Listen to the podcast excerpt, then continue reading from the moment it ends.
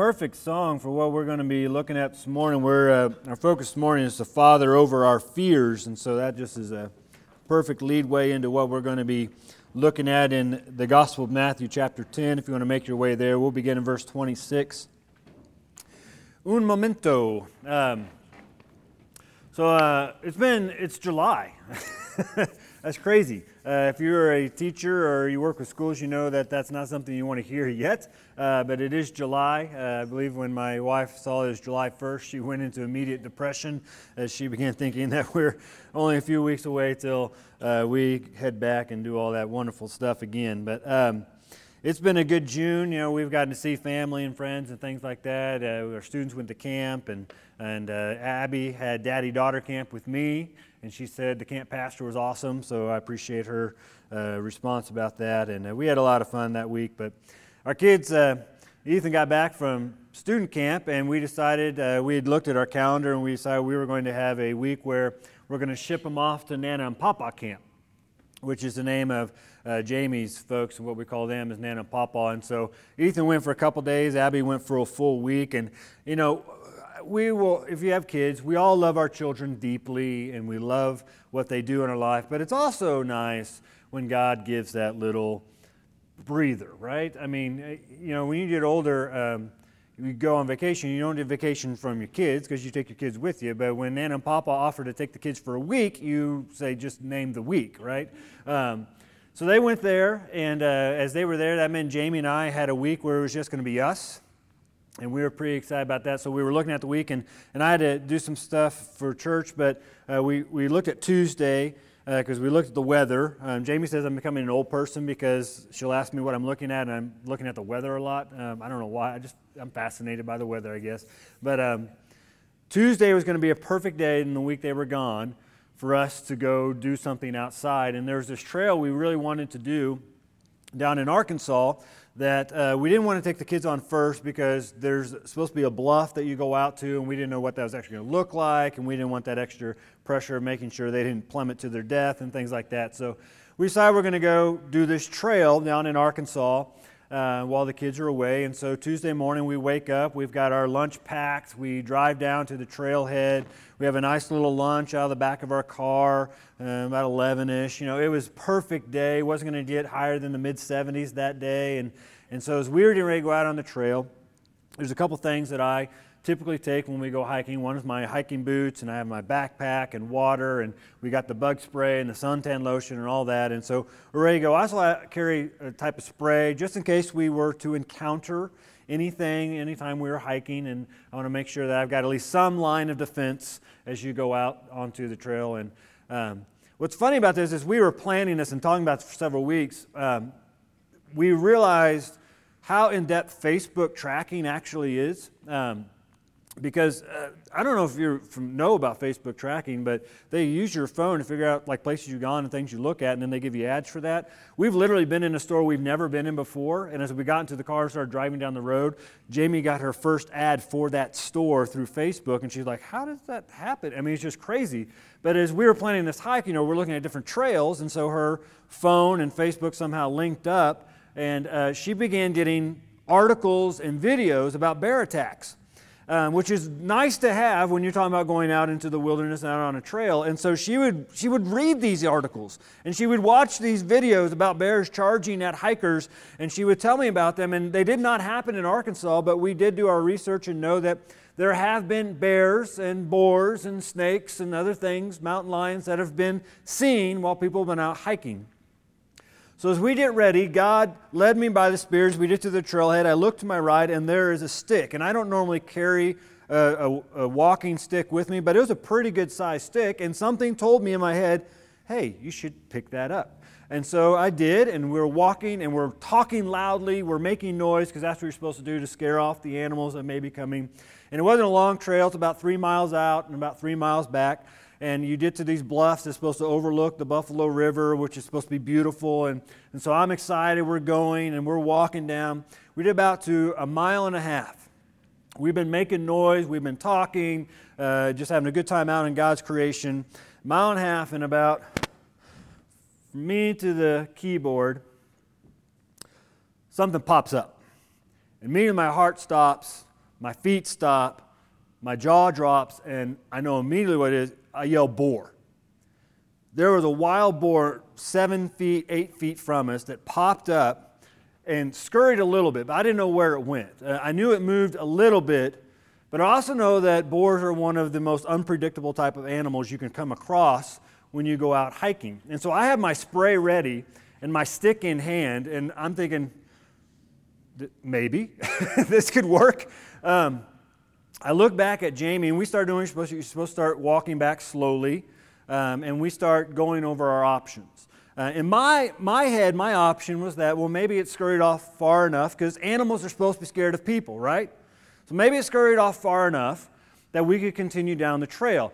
Jamie only had one option in her head that we should do, and that is to turn around and go back the way we came. And, and I was disappointed because we're less than a mile from where we're supposed to be at the end of this trail. And so we're going over the options, and in fairness, if it would have been a snake of any size, any kind, it doesn't matter if it's poisonous or not, it doesn't matter if it's big or small, if it had been a snake of any size on that trail, we would have turned around immediately. I just cannot handle snakes at all. But I looked at Jamie and said, We're so close. And she's there, and I could, and she told me her legs were shaking, but I could tell her legs were shaking. And, and she was, had that fear in her eye look. And so I said, Well, I will just make a loud noise so I can get a feel for where this thing went. Maybe it ran off into the woods. And so I, I did a stupid pig call. it's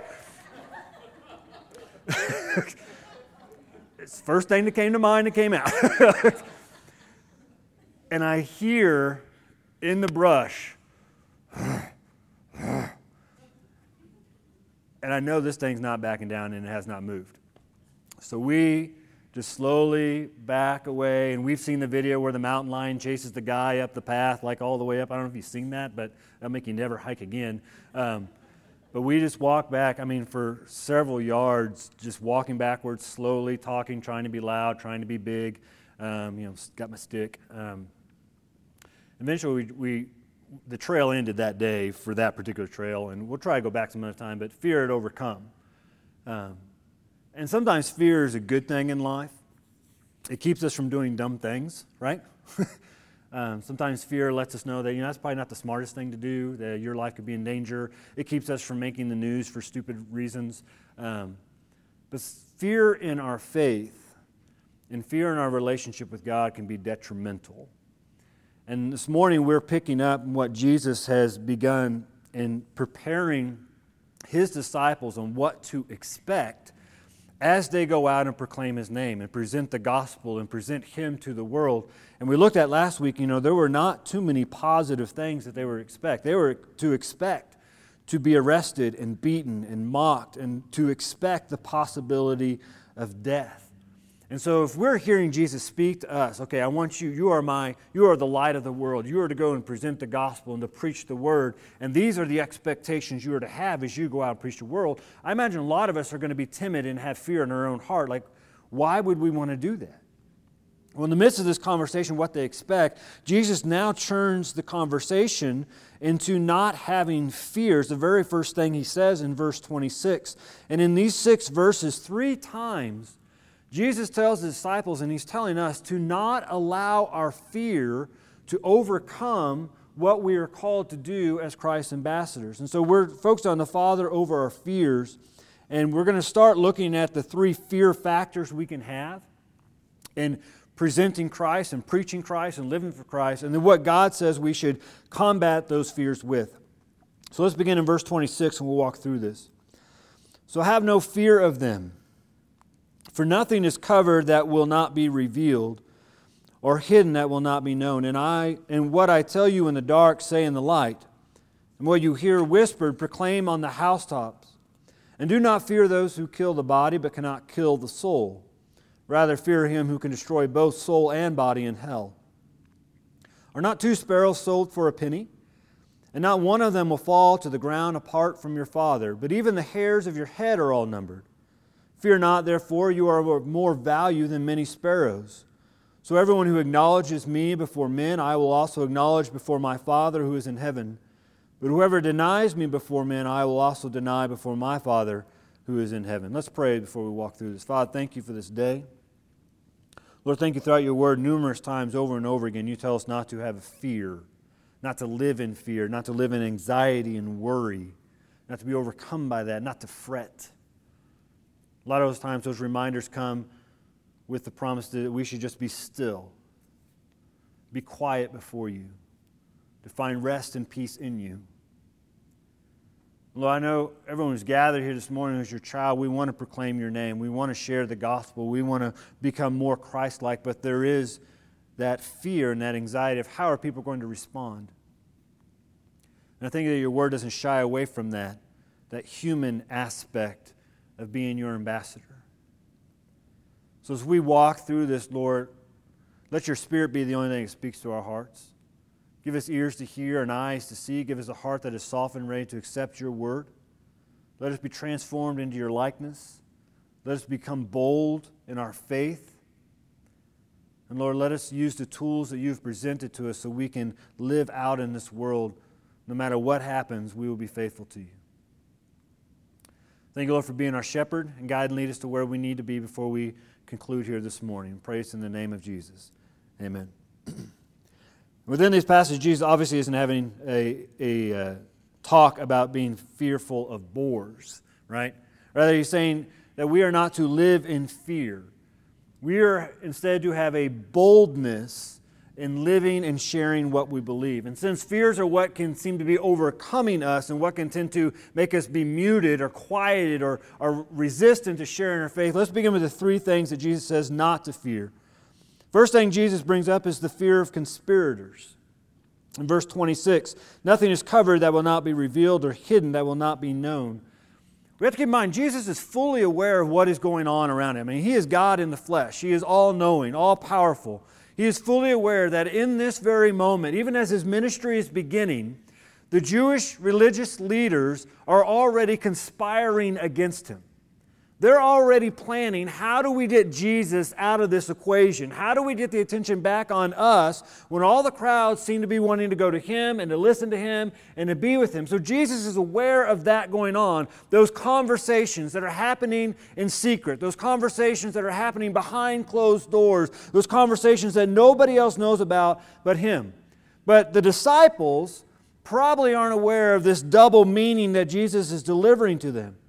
What Jesus reveals to us and what he's revealing to his disciples in this moment is there are going to be people in your life that are going to talk behind your back. That should be almost a no brainer. There are going to be people in your life that are going to attack you with evil intentions, which other people may not be able to see and they may not be able to understand. And there are going to be people who are going to do things in secret in order to bring harm and evil upon you. Because people have a sinful nature. We can be manipulative as people. We can play out evil agendas that boil up in our hearts. I mean, you cannot turn on the news and not see the reality what Jesus is saying right here in verse 26. That people do things in secret and they do things in the dark. And when the truth comes out, they try to twist the truth in order to match their agenda and they try to hide things they don't want other people to know about. And we get so frustrated with that. We get so frustrated when years later or months later the truth actually comes out. But this is exactly what Jesus is saying is the truth must be made public but he's telling his disciples, you're going to encounter this in your life. It's going to be frustrating, but understand this nothing that is said in secret, nothing that is done in secret, nothing that is even thought in our heads will be left uncovered. God knows all things. The statement in verse 26 is in relation to what Jesus just warned his disciples to expect. You can expect to be arrested. You can expect to be beaten. You can expect to be uh, in prison. You can be expect to be put to death. You can expect as Christians to be betrayed. And despite of the lack of pep talk we saw in verses 16 through 25, Jesus counters with what you can expect, even though very few of it is positive, by saying, Do not fear them. Because in all things, in the end, all things will be known several years ago is right when Ethan was born, and um, I was in a church, and I've shared about this church before, and I'll, I'll hopefully never mention it by name because I don't know what God's doing there or even how God's playing everything out. But I was at this church and I was the youth and uh, worship leader. And uh, it was, I remember the time because it was time of Southern Baptist Convention, which actually just happened a couple weeks ago. Um, and the pastor at the church was going to go to Southern Baptist Convention, which was held in Florida in that time. And he's going to take his family, and so they're going to go to the convention. And then the week after, they're going to take some vacation since they're in Florida, and they were going to spend time in Florida as, vac- as vacation time. So he going to be gone for like three, three Sundays one for the convention and, and two for his vacation. And so for three Sundays, I had to fill in as pastor. I had to fill in as the guy who kind of did the things around the church. It was a, uh, it wasn't a small, small church, but uh, it wasn't huge by any means either. And so I was in charge of locking up and making sure the lights are turned off and doing all that stuff. And it was a Sunday night. It was the first Sunday he was gone. Um, and I'm, I'm going through the church. I'm walking down the hallway that's going to the main doors and I'm going to go turn off the lights and lock up the door. And I look, and because to my left of the main doors was the church's fellowship hall at the time, and it was one of those doors that had those, you know, those, uh, re- or not rectangle, rectangle, yeah, those rectangle windows you can look through. And as I'm walking, I look and I see that there are several gentlemen sitting in the fellowship hall around tables, and they're having some sort of conversation. And as I get closer to the window, I notice that it's the deacons of the church which surprised me because at this church we had a bulletin. Y'all remember bulletins? Those are fun, right? Those little pamphlets you get to welcome you. And well, there were announcements in the bulletins about meetings and things going on. And, and it was my responsibility, uh, kind of like we do at the end of service here, is to go through the announcements and things so people be aware. And uh, I knew that there was no deacon meeting on the agenda. And so as I looked in there, I thought it was rather odd. One, they're meeting, but two, no one knew about it. And three, the pastor's gone, which the pastor was supposed to be with the deacons so they can understand what they're going to be talking about. So I opened the door and I looked in there and I said, Is everything okay? Immediately, one of the men popped out of his chair and said, Yeah, everything's fine. I got a key. Go ahead and uh, turn everything off and I'll lock up when we leave. And I looked around the table, and, and I will admit, not every individual that was in that deacon party loved Jesus the way they should. Um, and that came out in the future. But I looked around the ones I knew who were for, supporters of the pastor, who loved God and were pursuing after God, who I considered good men, and I could see in their eyes something was off. So I closed the door and I, I did what I was doing. I, I went home and I remember a conversation. As soon as I walked in and saw Jamie, I said, Well, that was odd. That really strange. I mean, the deacons are over there meeting, and, you know, pastor's gone, and I didn't know anything about it. And Jamie thought it was odd too. Well, as the months came about, the truth came out. As that deacon meeting was a meeting to get rid of the pastor, to dispose of him, because he was too evangelical and he was bringing people to church that didn't match that church. And those deacons didn't like that because they were starting to lose power in the business meetings, and they were starting to lose power over what activities were going to be done and who was going to be reached. And eventually, because we had to bring in someone from the state, we were in Illinois at the time, we had to bring someone from the state association to come in and take us through this process of reconciliation. The light of that meeting came out um, that that's where it all began. It didn't stop the pastor from being excused. It didn't stop, stop a lot of heartache from happening in the church. It didn't stop us as, as a family from having to leave shortly thereafter, but it was uncovered. And when the light came upon the truth and what was uncovered, people realized what was happening and what was trying to be hidden. This is what Jesus is saying. There are going to be people in our life who are going to try to get away with things in the dark, behind closed doors, behind our back. They're literally going to stab us in the back at times, and no one else is going to see it or understand or realize it but us. But Jesus says, have no fear because it's going to be uncovered. It is going to be revealed and the truth is going to shine on it. And I'd like to say that this only happens with people outside of the church and people who aren't believers. But my own experience has shown that's not the case. Here's the thing, and, and this is, isn't happening here that as far as I know, but the thing about conspirators is you don't know. Because conspirators don't cons- conspirize. is that a word? out in open areas, they, they, they do it through texts and emails and phone conversations and private meetings and gatherings. If, if you, as a believer, have something against someone else,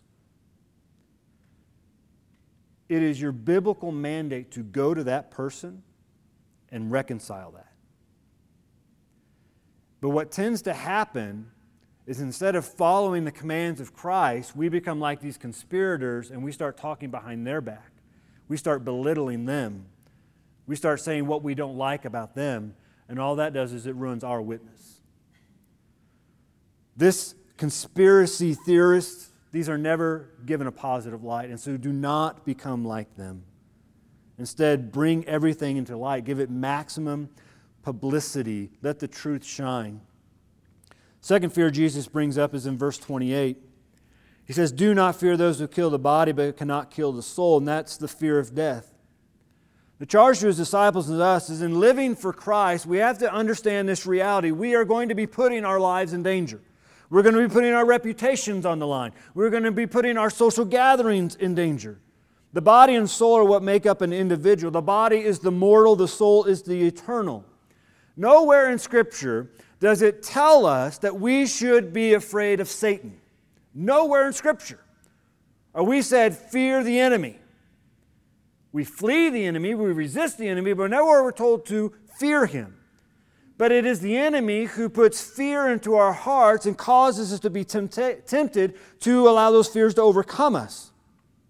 Jesus is saying that when we go out into the world as His representatives, as His uh, gospel carriers, we are going to be putting our lives in physical danger because we're going to be proclaiming His name into a world that is resistant to who He is. But Jesus says in the very same breath, you need to have a proper fear. Do not fear those who can kill your body, but not your soul. Rather, fear the one who can kill both and send him into hell. Now, you think about Christianity in America, we probably aren't going to be putting ourselves in physical harm or fear of death when we proclaim Jesus Christ here in America. Now, you might be ridiculed, you might be ignored, you might get thrown out of your social gathering, your social clusters. You might have, and probably will have, things spoken about you which aren't true. And unlike other places in the world, persecution in America is going to pale in comparison, but at the same time, we have to be ready for when this world rises up against Christianity that we are going to remain faithful to the cause even to death.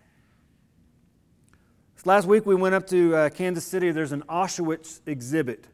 Uh, people have asked me, well, what was that like? You know, how do you explain it? And you try to explain it in one word, but you know, when you think of words like, oh man, it was excellent or it was good, it doesn't seem like it should really fit into the content that you're walking through and you're going through. There's a lot of stuff I learned about that experience because they, did a really great job of taking you from the beginning and how everything began to form and led to Auschwitz, which was that Jewish camp where millions of Jews were, were put to death. But one thing that jumped out of my mind when I began thinking about that and been thinking about our, our life today in 2021, Auschwitz came about because there was a very vo- vocal and flamboyant leader of a political group we know as the Nazis. But the group was already formed. This leader just emerged, that we know now as Hitler. He convinced this group that the reason the nation was in the political and, and, economical state it was in, which was in decline, everything was down, there was no work, money was worth very little. They had just lost World War I, which was a huge blow to their self confidence and their pride as a nation. He convinced this group that the reason this happened is because of the Jewish people, because it is the Jewish people who crucified Christ. And so we're allowing these people to live in our country, and they're bringing shame upon us as a people. And he convinced this group that makes sense. And so they came up with a plan on how to get rid of the Jewish people. And this is what they did they told the nation, we're going to send the Jewish people to work camps. As we get ready for another war, they're going to help provide the means for this war. So we're going to use them for this to bring us back into uh, the public spotlight and power, and, and everyone bought into it. There were several eyewitnesses who said it happened almost overnight that these soldiers began showing up and taking the Jews, and they convinced their neighbors, they convinced their friends, they convinced their co workers we're taking them to work camps. And you know what the rest of the nation did? Okay. That makes sense. And the nation itself didn't actually, actually know what was happening on these work camps. But there were men, these testimonies these men who had literally fought in World War I for Germany, but they were Jews, got taken, and they even convinced their own family, we're going to go work for our nation, for our country. And almost immediately overnight, thousands upon thousands of Jews were boarded up, thrown on trains, and taken to these concentration camps. Many were slaughtered as soon as they got there. And as I began watching this, and I began thinking, holy cow, we think we've actually come so far, but just think last year when they said lock everything down, everyone did what?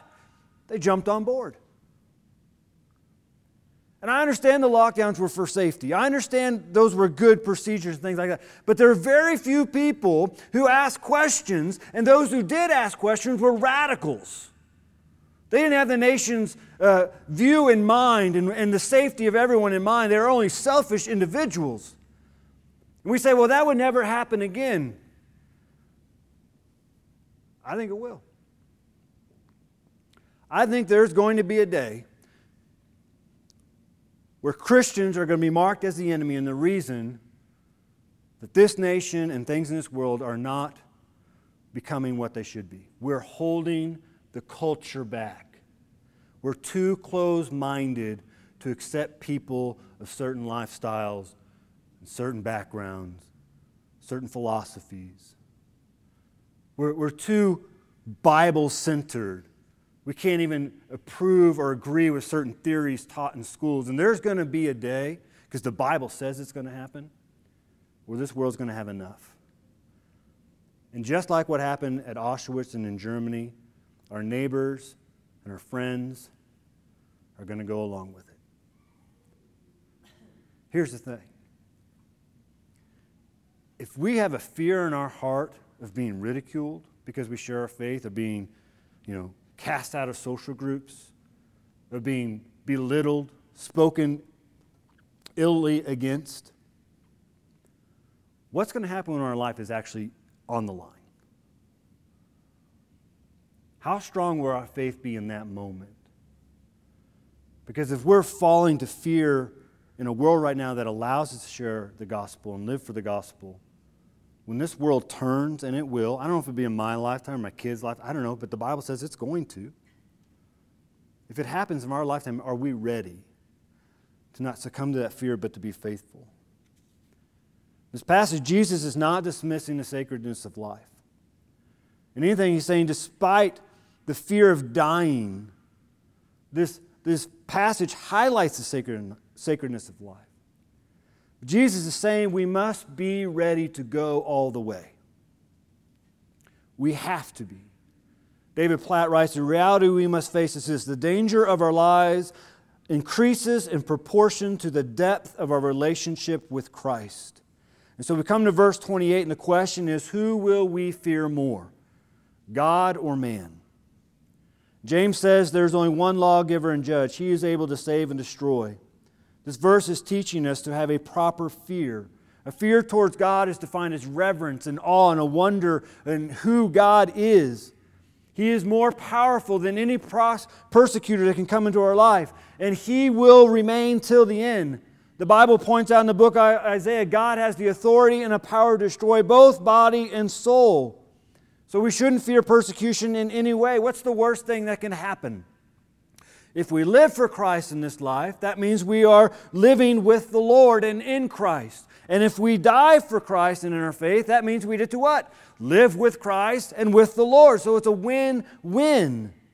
And this is the understanding that Paul writes about. One of those verses I think we all love in Philippians. This is his conclusion as well, because he says, For to me to live is Christ, and to die is gain. And that passage comes out of Paul's wrestling match about wanting to be with the Lord, but having to remain in this body and endure the persecution he's going through. The third fear that Jesus points out is in verse 31, and that's the fear of being of no value. Fear not, therefore, you are more value than many sparrows. Statement is connected to verse 29 where Jesus asks a rhetorical question Are not two sparrows sold for a penny? Now, the Greek word doesn't actually mean penny like we would have here in America as a little copper coin or whatever it's made of today. The Greek word for penny means an assarion.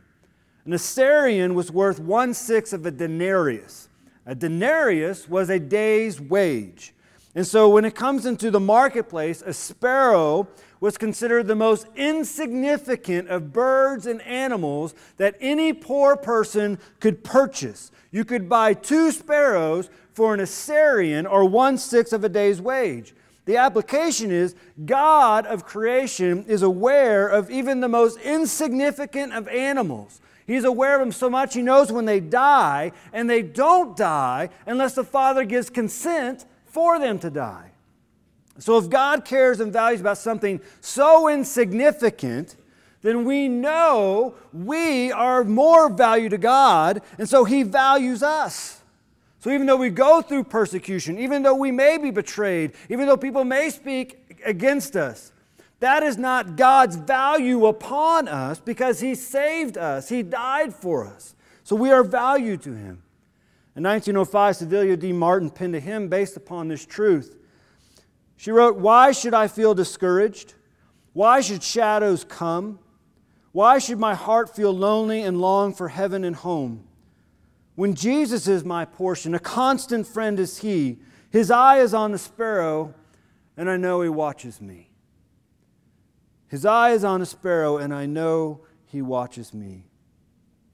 So, though this world may place little value of our faith, little value in what we believe in, though this world may try to belittle what we know as true and what we represent in this world, God doesn't. You are not insignificant to God. Psalm 139 captures this truth. If you're not familiar with that psalm, I want to encourage you to read it later this afternoon. It simply states that everything about our life is valued by God. So even if the world doesn't value us, value us, even if our friends or family don't value us, even if our coworkers don't value us, we are valued by the one who really matters. It's the God we serve. With these fears, God gives us the ammunition to combat them. Going back to verse 27, the Father over our fears tells us to be bold. Memory begins with have no fear of them. Verse 27 says, What I tell you in the dark, say in the light, and what you hear whispered, proclaim on the housetops. We are to be bold because of our intimacy with God. The word dark in Scripture can typically refer to something negative, but in this particular context, in this verse, it doesn't.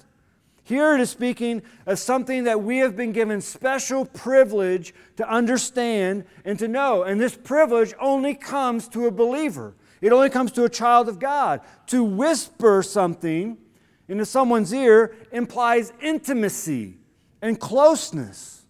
And so we're commanded, no matter the opposition, whatever we hear from God, we are to proclaim into the world. We are to let the truth have full publicity.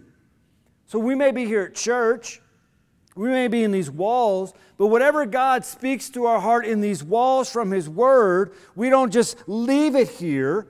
We take it out into the world and we share it.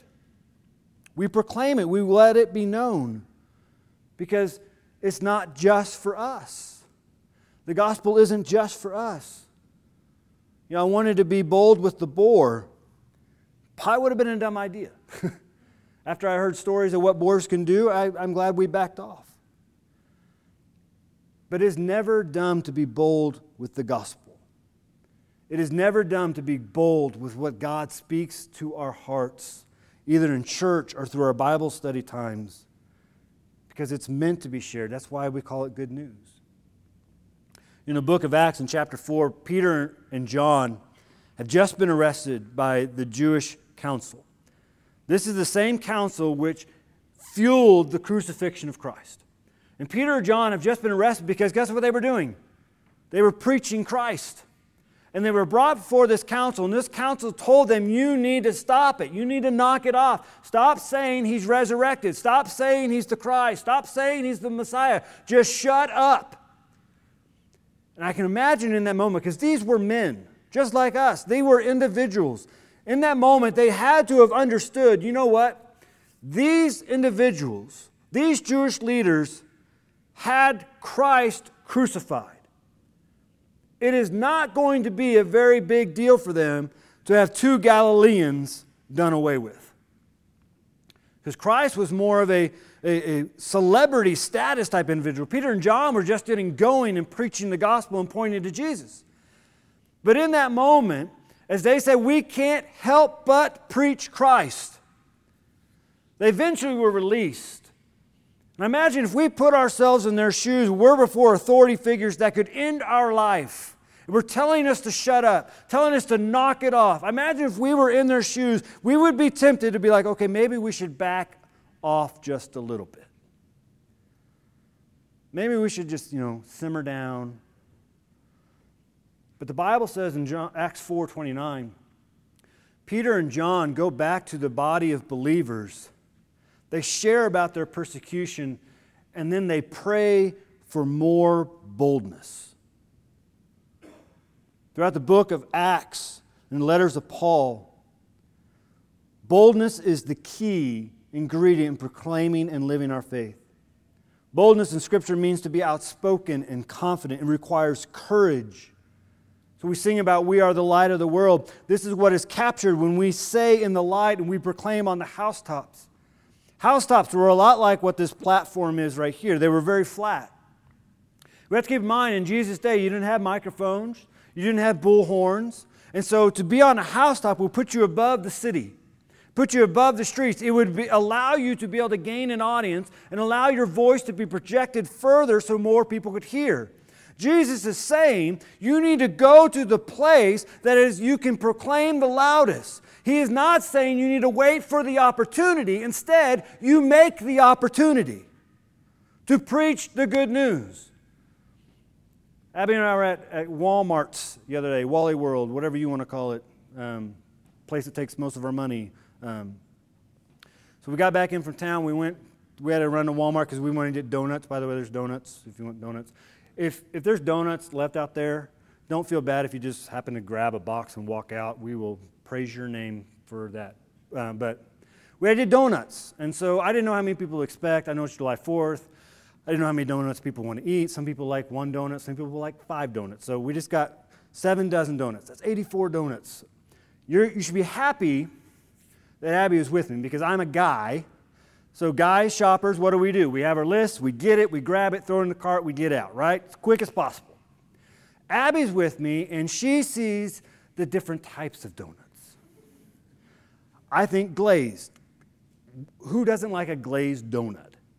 But she sees chocolate donuts. She sees there's one box left with sprinkles on it. And they're red, white, and blue sprinkles. And what could be more perfect than having red, white, and blue sprinkles on a donut on July 4th? So I said, okay. So we started grabbing boxes, make sure the dates were going to be good, and we threw the, the boxes into the cart. We went grabbed some milk, and we get up to the checkout lane. And I love what Walmart is doing that is sarcastic. I do not mean this. This is not the truth. I love what Walmart is doing and how that if you go through the self checkouts now, you got to pay by card. And if you go find an actual human being, you can pay by cash. And um, the human beings are always have the long lines, right? And so we go get in the human being line because I have some stuff I need to buy just for our house, and we got stuff for the church. And so we get up there, and the cashier makes this comment. I don't know. I, I didn't know how to take it. Uh, he, so he, I put the donuts on the thing, and he goes, "Well, somebody likes donuts," and I didn't know if that was a cut, like it. Dude, it's COVID calories, right? It's COVID. Um, it's COVID related. but I said, uh, no. Oh, well, it's for a church. And I learned something in this moment. If you are buying a massive amount of stuff, or some, something that's just odd and the cashier asks about it, if you just say it's for Jesus, it opens the door to conversation. Because he asks, What church? And I told him Harvest Hill Baptist Church, you know, in Stratford. And he goes, Oh, what do you preach there? I said, Well, we preach the gospel. Oh, which gospel? So I said, The gospel. so we preach the Bible. We, you know, Genesis to Revelation. We preach that, that God created us for a purpose, that we all have sin. We, we sin separates from God, but Jesus died for our sin and rose again that we could be saved. And it's not by anything we can do, it's by grace, it's by mercy, it's by faith in Christ alone. That gospel. No. Never heard that before.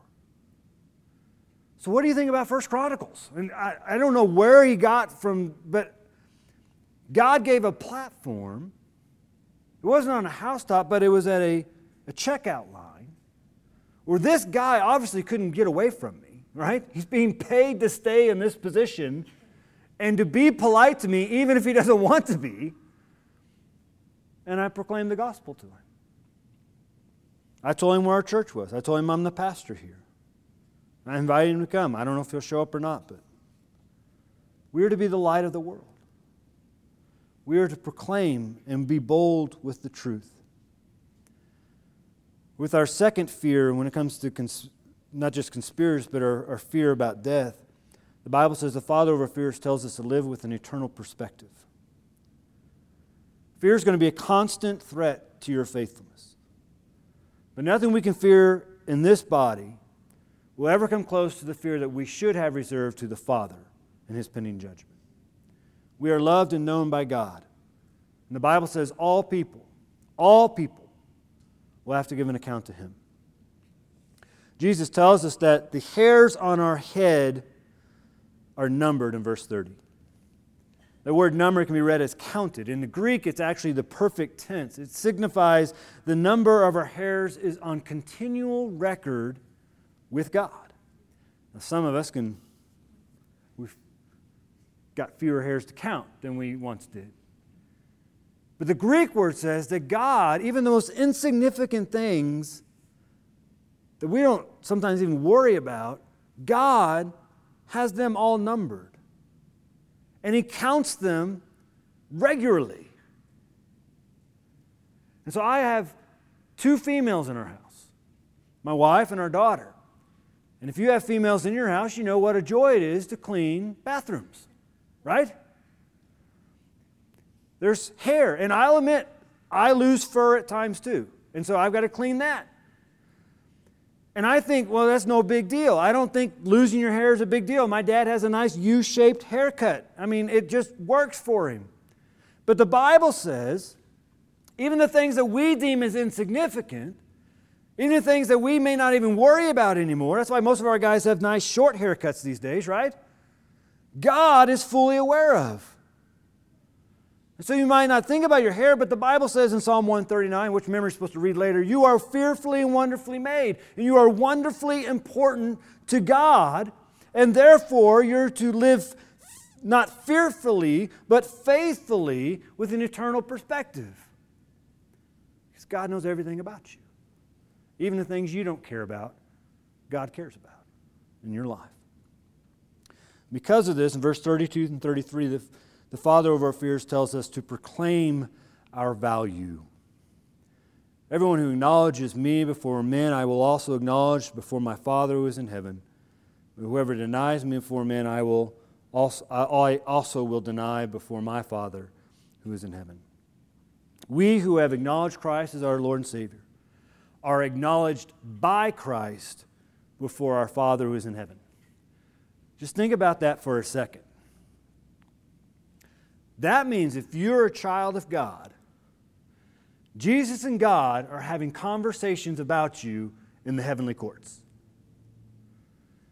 Now, there's been times in my life I've been amazed when I have deemed someone to be important is talking about me in a positive way. I'm like, oh, wow, me? Really? Oh, nice. You know, God is talking about you. He is acknowledging you your existence, your value to Him. And this world can't take that away from, from you. You are acknowledged by God as having a supreme value because God is the ultimate authority and Christ is the ultimate sacrifice.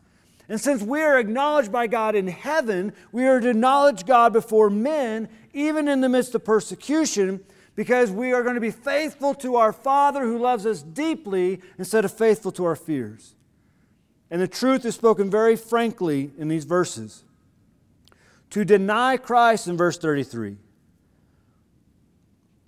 is to lead to permanent consequences. Now, this isn't speaking about denying Christ throughout the day or even through our actions. We have to keep in mind, Peter denied Christ three times and still was given the Holy Spirit. He was still given the seal of salvation. This denying the Christ means we deny Christ our entire life. And what that leads to is Christ will see us and stand before the Father and deny us before Him. They don't belong to me. Jesus makes a similar comment in Matthew chapter 7. He says, Not everyone who says to me, Lord, Lord, will enter the kingdom of heaven, but the one who does the will of my Father who is in heaven. On that day, many will say to me, Lord, Lord, did we not prophesy in your name, and cast out demons in your name, and do mighty works in your name? And then I will declare to them, I never knew you. Depart from me, you workers of lawlessness. To not be acknowledged before God means eternal judgment. Here's the question for us believers today Where are we living? Are we being driven by our fears, or are we resting in the presence of the Father over our fears? If you thought 2020 there were a lot of stupid things that were decided and a lot of stupid things done, buckle up. It's not going to get better. It's just reality. The Bible brings this out. This is not our home. So we have to make sure right now we are going to be faithful no matter the cost. We're going to be faithful to God. Now, to be known by Christ, as he says, I never knew you, means that you have confessed Christ as your Lord and Savior. To confess Christ, your Lord and Savior, begins a very simple process. First, begins by admitting that you're a sinner. There are things in your life that you know you shouldn't have done and there are things in your life right now you know you shouldn't do. That's sin. That's, that's God's law written upon your heart, revealing that there are things that are wrong and things that are off, things that God did not create you for. So to confess Christ begins, I have to admit to God that I'm a sinner. I fall short of His holiness, His perfection. But it doesn't end there, praise the Lord. It, be, it moves to a place where I believe that God values me, He gives me significance. He sent his son Jesus Christ to die for my sins, and he did. And he rose again that I might be completely forgiven for my sins. And the Bible says, when I believe that with my heart, I have to confess it with my mouth that Jesus is my Lord and Savior. And when I do that, I am completely forgiven, past, present, and future. I am made a child of God, and Christ confesses me, acknowledges me before the Father. That one's mine. Have you accepted Jesus Christ today? If you haven't, I'm going to ask Nick, Bridget to come up and lead us. I'll be standing here. You just come down and say, Pastor Mike, I want to be saved. Maybe you're here and you're like me, and there's been times in your life you've allowed the fear to overwhelm you where you haven't been faithful to proclaiming what God has told you to proclaim. Maybe it's happened today. Maybe it's happened this week. Maybe you just come and kneel for the Father and repent of that. Confess it to Him. He's faithful. He already knows. Let's pray together. Father, thank you for this day. Thank you for loving us, taking care of us. Lord, let us be bold. Let us be bold. Let us preach your word, preach it authentically. Lord, knowing that you have already revealed in your word, there are going to be people who don't want to hear it and want nothing to do with it, but don't let that stop us from being faithful. Forgive us as your children when we have fallen to fear. We have not spoken your truth. We have not shined the light. We have not proclaimed from the housetop. Father, give us a bold heart. Give us the words to say which your word promises you will. But Lord, we want to be a faithful church.